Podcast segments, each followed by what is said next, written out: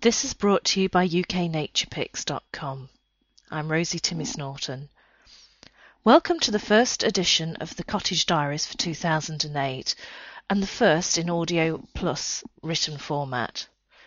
We've been very busy over the last few weeks cooking and getting ready for the new field. I've been busy reading everything I can on lambing and bugging our friend Roy at every possible opportunity, as Jeff's new Ryeland ewes should be in lamb during March.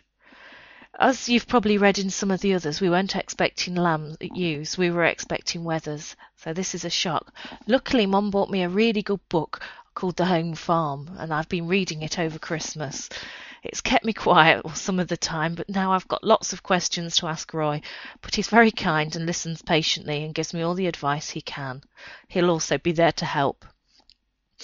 Roy's making the new field ready, and it should the lambs should be here in a few weeks. The ewes should be here in a few weeks.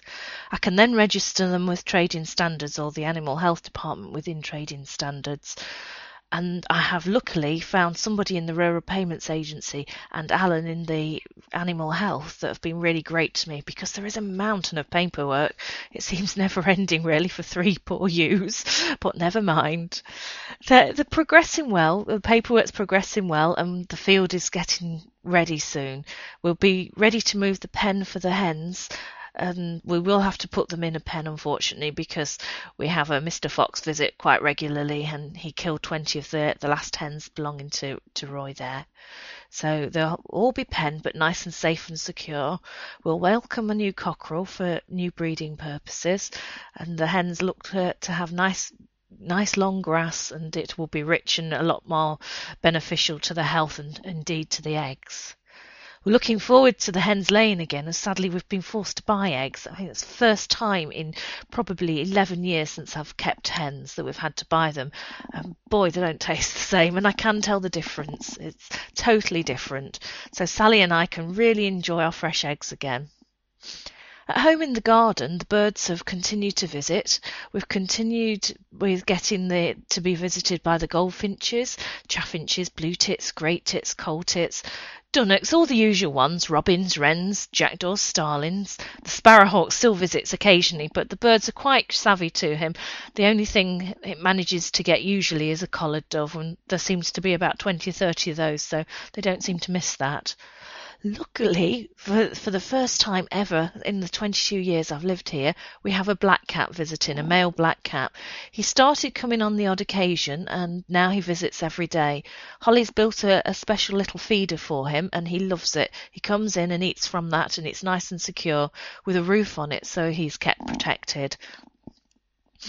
We, we've been very busy getting ready for spring as well. I've been looking at getting the, the apple trees ready and putting some manure on them that's well rotted so it doesn't burn them. That needs doing, but I'm waiting for a bit of hard frost because it helps break it down and make the soil better. The soil in the, the triangle, the bit of land at the back of our house, isn't very good, so we need to, to really load it up with good quality manure. I've also been rummaging around the, the seed catalogues and at my local garden centre to see what I'm going to buy. This year I'm going to stick because we have the, the lambs and the, the hens. It's going to be quite hard work for me along with work and along with the three ponies. So I'm going to look at keeping basic foods. I grew last year for the first time I grew maize or sweet corn. It was very successful, so that's something that I'm going to do again. So I'll be looking at some of the F1 hybrids to do that. The fruit bushes, we have gooseberries already, we have raspberries and blackberries.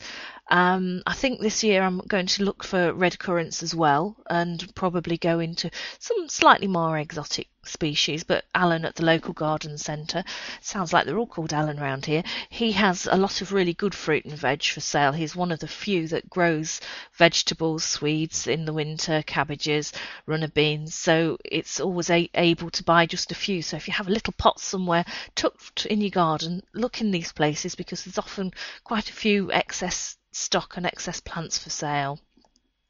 I'm going to, to grow runner beans as well because Holly adores them. I'm not so keen, but I love, you know, we'll eat them. I don't like broad beans, so they won't be grown.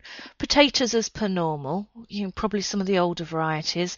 A bit of blight is possible, but I will do my best to, to keep them protected against that Carrots I won't grow for the simple reason the the farm shop down the road sells them that they grow and they're delicious and it wouldn't be economically viable for me to do that. So I may as well go down there and get get a load for them from them. As far as anything else is concerned, I think, you know, obviously tomatoes in the greenhouse, maybe a few peppers, but we have to clean it out first because at the moment it's full of Jeff's boat stuff because he's been re- restoring his boat. And um, probably the swimming pool in there as well, the blow up one that we had. So we're going to have a bigger one this year. We're also going to lay to grass the triangle because the ground has gone quite sour now over over time and because it used to be a Victorian rubbish heap. There's one or two things coming up. So we're laying that to grass to make it better for, for everyone for them to play on. And when we bring the hens back down there'll be lots of grass for them as here as well. Because if we get chicks we like to keep a good eye on them so they'll be down here with us. A lot of the other things, you know, I look forward to spring, and we all do, don't we? After Christmas, it's the long winter nights, but you look forward to the fact that, that, we're getting three extra minutes a day and spring's on its way. The birds are singing. Next month, the birds will be, be building their nests. Last year, Mr. Blackbird and Mrs. Blackbird started their nest building quite early because of the mild weather, and we actually hatched off the first in February. So hopefully it won't be that early because it sounds like it's going to be a harsh February. So we'll keep our fingers crossed they have a little bit of sense. There's not a lot else to tell you. Perhaps the tale of the mouse that got into to the, the car. Unfortunately, we've had a few mice in the, the sheds, as you would expect in winter, and we put out some live traps. The ones from Pets at Home were really rubbish. We put them in, caught them quite happily. Unfortunately, they were able to open the traps, and driving down the road, one of the traps flicked, and out jumped a mouse. Holly and I screamed. We parked the car luckily, but the mouse didn't get out before it managed to eat all of the seat belts. So I needed new seat belts. The tale of its sibling, however, is probably a little bit more interesting and a little bit more embarrassing to Jeff we caught one of the, the siblings of it. We put it in one of the new safety traps, the new uh, humane traps, which were a lot better so you could actually see it and it couldn't flick it. Jeff took it down the road because you have to with those take them more than a mile away, which was fine. We got out the car. If we thought, well, it'll be nice and safe here, and there are barn owls, but it's a risk you take. Jeff let it go. Unfortunately, it ran back to him, up his trousers, cl- climbed up his legs, straight up his trousers, up to his underpants, which he wouldn't like me mentioning on radio, but there you go, that happened, and clung on. There was Jeff, stood in the middle of nowhere, jumping up and down to try and get this thing down and holding on so it didn't get any more to an embarrassing spot. We, we tried everything. I suggested he took his trousers off in the middle of nowhere, but no, he refused to do that. I think he was afraid of being arrested by young Gareth, the village policeman.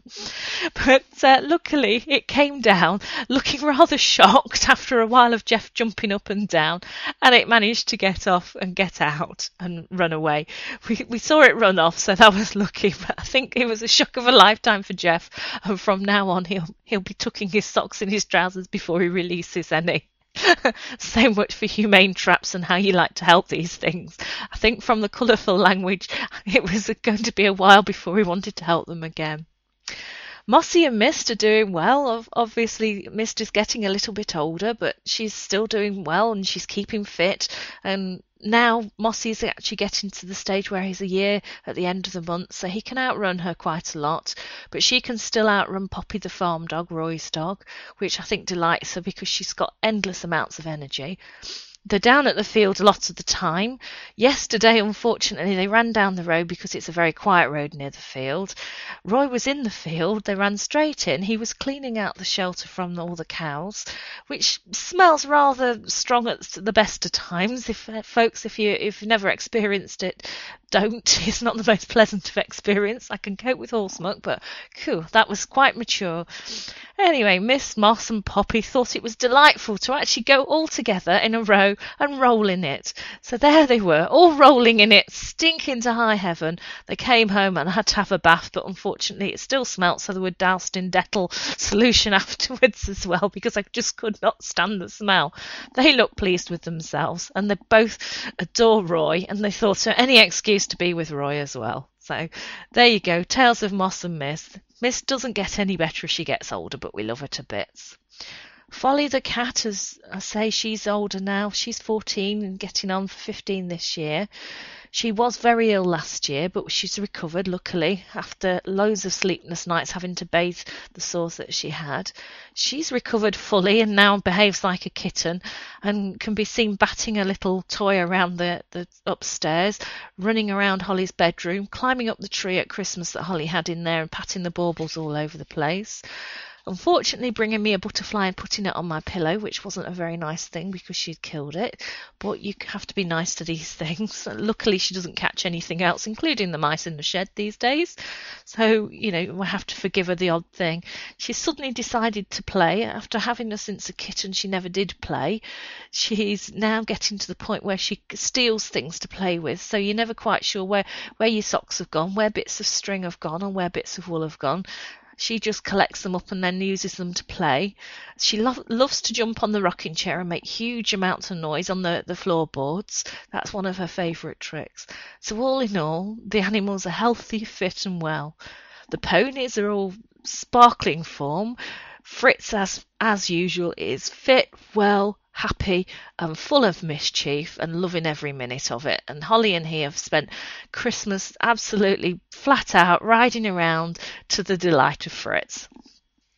Earl continues to be cute, but at the weekend had a bit of a laugh at poor old Tiny's expense because for the first time Tiny has a, had a rug because the weather is a little bit cold and he, with being worked a lot now, needs a rug. And his also his hair is not very thick, so we like to pamper him a little bit. But it's the first time he's had one, so he was very very scared. So it took us a long time stroking him and stroking him with the rug and getting him used to it. And in the end, he was very proud of it and he snuggled down down, only for, for Earl to run around. Earl will not have a rug on under any circumstances, baring his teeth and trotting around him, laughing at him.